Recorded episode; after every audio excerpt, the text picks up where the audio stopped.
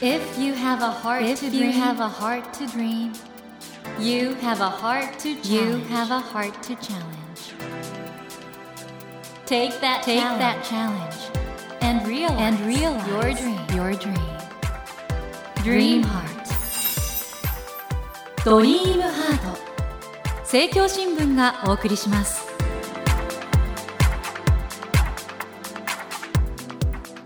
皆さんこんばんは。茂木健一郎です。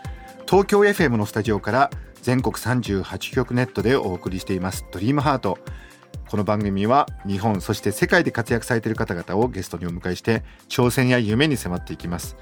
さあ今夜お迎えしたお客様はですね放送界のレオナルド・ダ・ヴィンチのような すごい方でございます。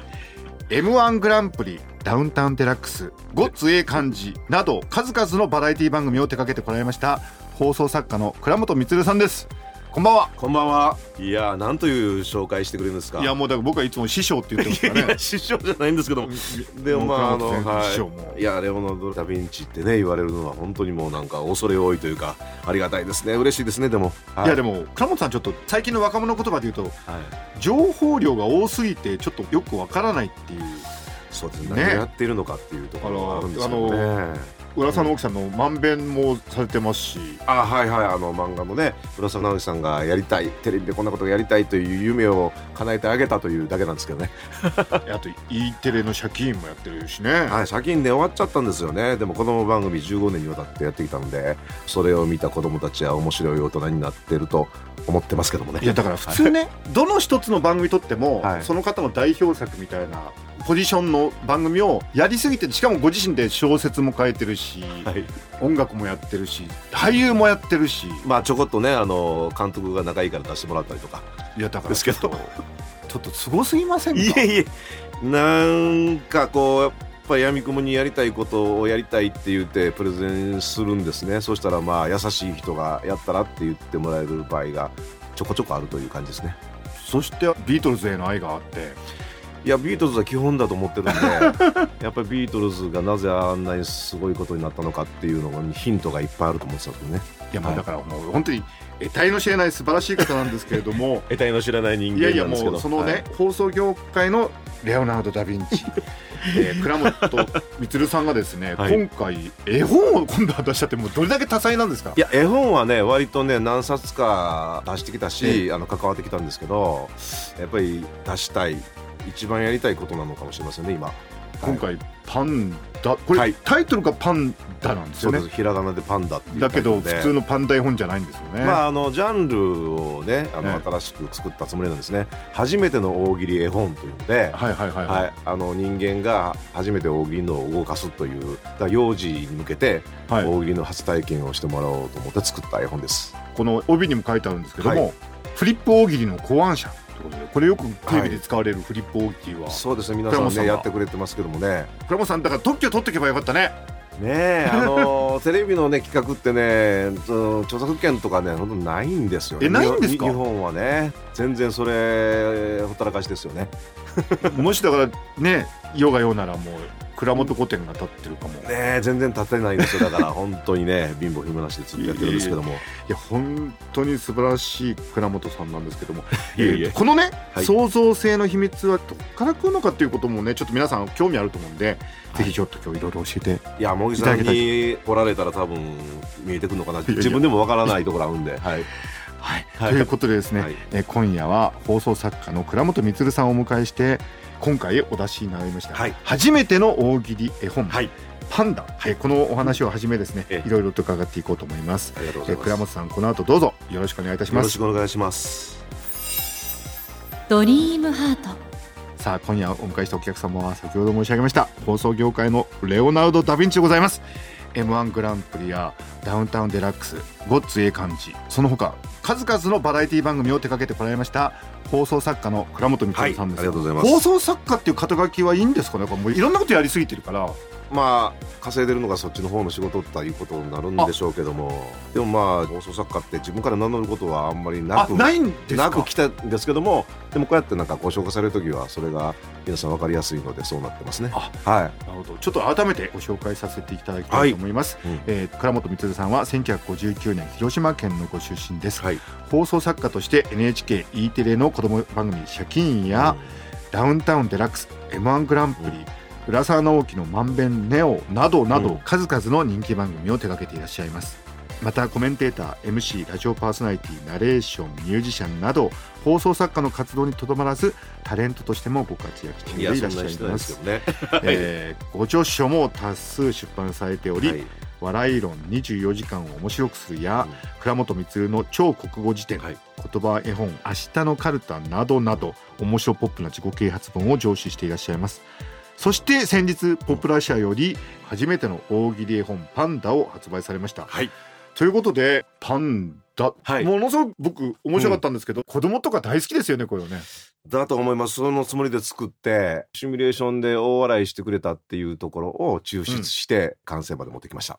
まあちょっとネタバレになるからな。まあパンダが来るんだけど、それが実は、そうですね。うん、いろんなもんなんですよね。そうですパンダが向こうから影が見えるからあ、うんパンダが来るのかなと思って友達が来るのかなと思って待ってたらちょっと違うもんが来てびっくりするというだからまあ思ってたものと違うものが登場して笑えるというまあ本当に大喜利なんですよねお題からあそんな答えが出るのかという。これ読み方としては、ええ。これでまあ大笑いして、だって面白かったからちょっと他の人にも見せたくなるじゃないですか。うんうんうん。あと自分でもなんかやりたくなるのかな、これ。そうです。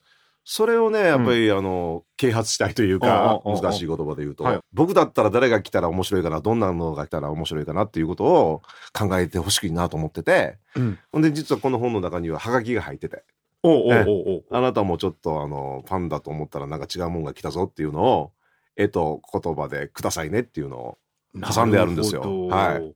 だから最後、おしまいって書いてあるけど、はいはいおしまいではないってことですね。そうです、そうです。みんなも考えてって、そういうことを考えていいんだっていうことを一番最初になんか気づいてもらいたいな、そういう本なんですね。こういう本を構想される時ってのは、これ、はい。突然降ってくんですか？このパンダっていう。いや、やっぱり大喜利って、はい。こう、芸人さんがやる遊びみたいなことに限定されてる感じあるんですけども、はいそれを一般の人が見て笑うって。はいはい。でもそうじゃないと僕はずっと思ってまして、うんうんうん日常的にみんなやって遊ぶゲームにしてほしいなとずっと思ってたんですよ。はいはいはい。なので、その感覚はずっとあったので、番組でレギュラーがしたかったんですけども、残念ながらできなかった、お笑い脳自慢という NHK で特番やったことあるんですけども、うんうんそれは本当に小学生、お母さん、うんそしておじいちゃんおばあちゃんうんうん。に大喜利のテストをやってもらって、はい、それで面白い答えを、まあ、担当芸人さんが持って、はい。代理で出して、どのチームが勝つかみたいなことをやったような、芸人さんが代理で出すんだ。そうそうそうそう、その人のネタをね、ちょっと嬉しいですね。そうです、タイミングとかやっぱりね、あの大事なんで声の張り方とかが、はいはい。うん、それやってその時もやっぱりその年齢関係なく職業関係なく本当に面白い発想が脳に詰まってるってことがもう明らかになったのでこれやっぱり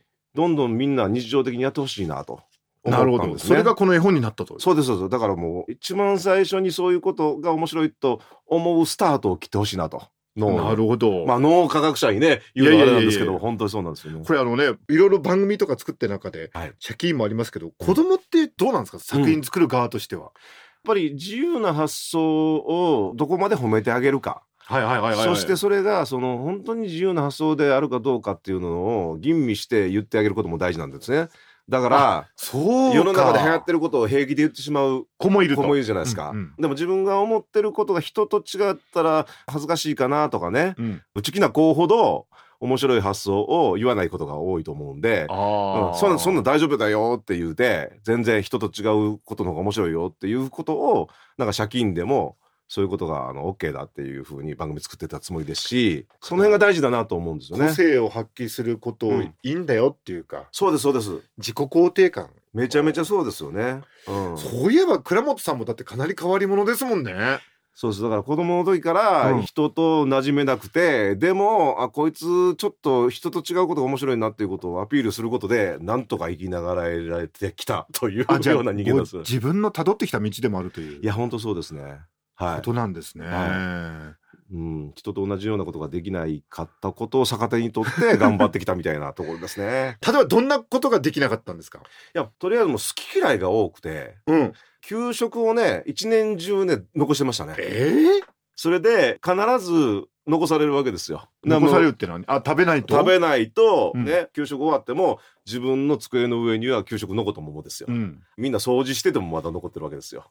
で最終的に先生がもう分かったわって言って返されるっていう日常を繰り返してましたからええ普通だったらまああのめげてなっちゃうね。ええまあいじめられたりもするでしょうけどもそこをもう発想の転換で、まあ、性格もちょっとなんかポジティブなやつだったんでしょうね。持って生まれてね、うんいやいやあの俺が食べへんの理由あんねんっていうふうに、うんうん。友達たちには言って、うん。なるほどって先に思わせたみたいなことで乗り切っていくみたいな。え例えば何を食べない時にはどういうふうに言うっていうのあるんですか？いやどれにしても、うん。俺はやっぱり大人の言われた通りにしないっていうことを良しとしてるんだよっていうことを友達に言うとかっこいいみたいなことなんえですよね。小学。校の時そんなこと言ってたんですか？そんな類のこと言ってましたよね。言われた通りするなんてかっこ悪いと思うとかっていうのをね平気で言ってたような子供ですね。その頃の倉本さん見ててまさか将来放送界のレオナルド・ダ・ヴィンチになるって思わないもんな。でもその子逆に言うと何を食べてたんですか？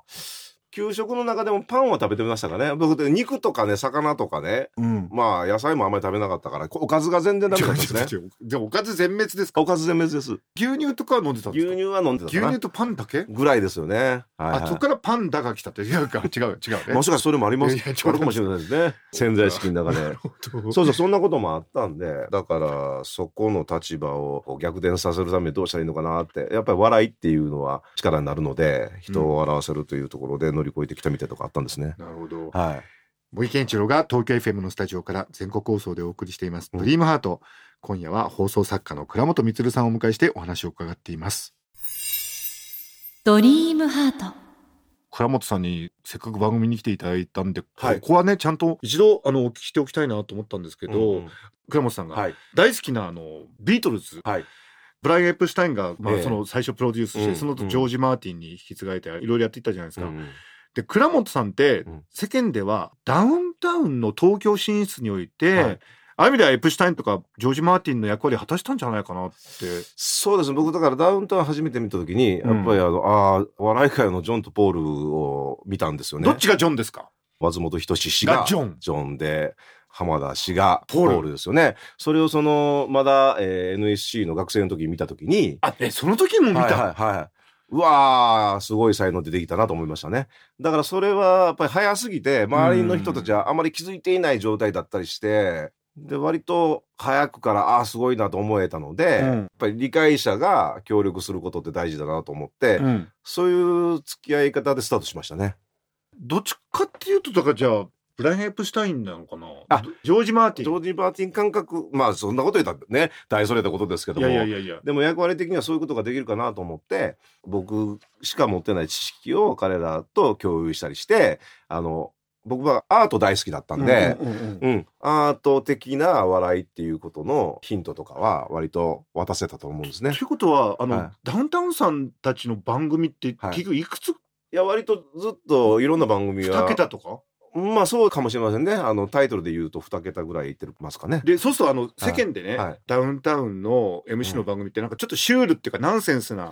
笑いのイメージあるじゃないですか、うんあれって、うん倉本さんのプロデュースの部分もかなり大きかったってことなのかな？そうですね。僕はだからその大喜利的なことっていううんのを割と進めたくて、うん。そのやっぱり脳の解放というか、うん。面白いこといっぱいあるんだよっていうことを端的に広げたいなと思ったのでだから松本人志氏と一緒にうん。大喜利という概念を広げてきたつもりがあるんですね。すごいでかっこいい、でそれうんのやっぱりあの基本になったのは僕はシュールレアリスムなので、うんそこの感じを笑いに持っていけないかなと思って、ですごいプレイヤーとしてアーティストとして松本人志氏がいたので、スピーディーに広まっていったっていう感じありますよね。大日本人あたりもあれなんですかね？あ、ご一緒させてもらいましたね。あのあたりもだからそういう意味で言うと、はいシュールな感じっていうのはそうですよね。やっぱり、あの、その辺は大事にしたかったですね。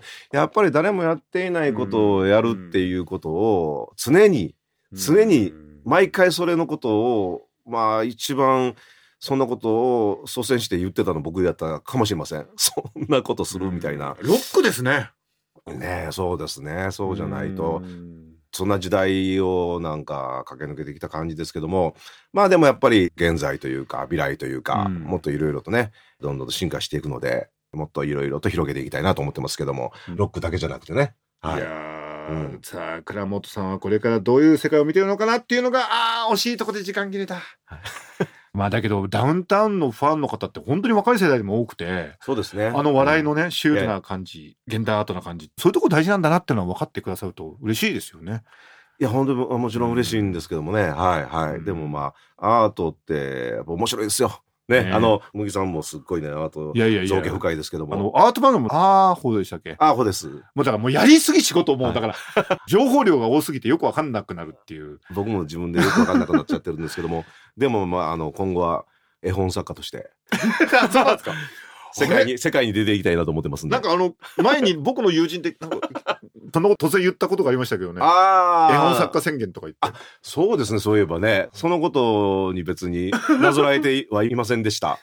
ね、今回あの本当にこの天才倉本水さんが書きました初めての大喜利絵本はいパンダ、これちょっとまだお読みになってない方もいらっしゃると思うんで、はいどうですか？リスナーの方に一言絵本についてお願いします。はい。あのー本当に、えーお子さんのいる方はもちろんいない方でも周りの人にこれを読み聞かせることで大人も子供も絶対に笑うと思うのでで読み聞かせる方もあの読み聞かせのテクニックが練習できてなんか笑いの空気を作るっていうことが学べるようなシンプルイズストロングの本だと思うんシで。ンプルイズストロングまた名言いただきました。はいはいぜひあのお買い上げいただければいろいろ助かります。はいということでもうはい情報量が多すぎて万華鏡のようなね 創造性を発揮しているありがとうございます本当に。倉本充さんのお話は来週も、えーお話を伺いますので倉本さん来週もよろしくお願いいたしますよろしくお。願いします。森健一郎が東京 FM のスタジオから全国放送でお送りしています「ドリームハート今夜は倉本充さんをお迎えしました Never let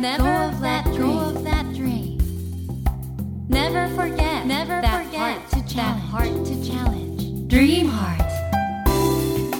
茂木健一郎が東京 FM のスタジオから全国38局ネットでお送りしてきました「ドリームハート今夜は m 1グランプリやダウンタウンデラックスごっつええ感じなど数々のバラエティ番組を手掛けられてきた放送作家の倉本充さんをお迎えしましたがいかがでしたでしょうか？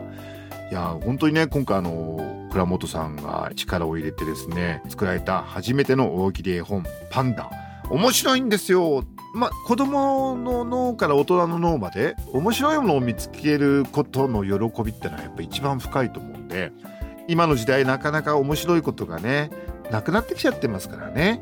だからやっぱ面白いことは自分で実は作ればいいんだというねこれがあの倉本さんの素晴らしいメッセージだと思いますのでぜひ皆さんこのポップラ社から出ています。初めての大喜利絵本パンダお読みいただけたらなと思います。さて番組では毎週3名の方に1000円分の図書カードと番組特製のエコバッグをセットにしてプレゼントしています。私茂木に聞きたいことや相談したいこと番組の感想などを書き添えの上ドリームハートのホームページよりご応募ください。お待ちしています。そしてスマホアプリオーディではドリームハートの番外編番組茂木健一郎のポジティブ脳教室を配信中です。こちらも聞いてみてくださいね。来週も倉本充さんをお迎えします。どうぞお楽しみに。それではまた土曜の夜10時にお会いしましょう。ドリームハートお相手は茂木健一郎でした。ドリームハート。政教新聞がお送りしました。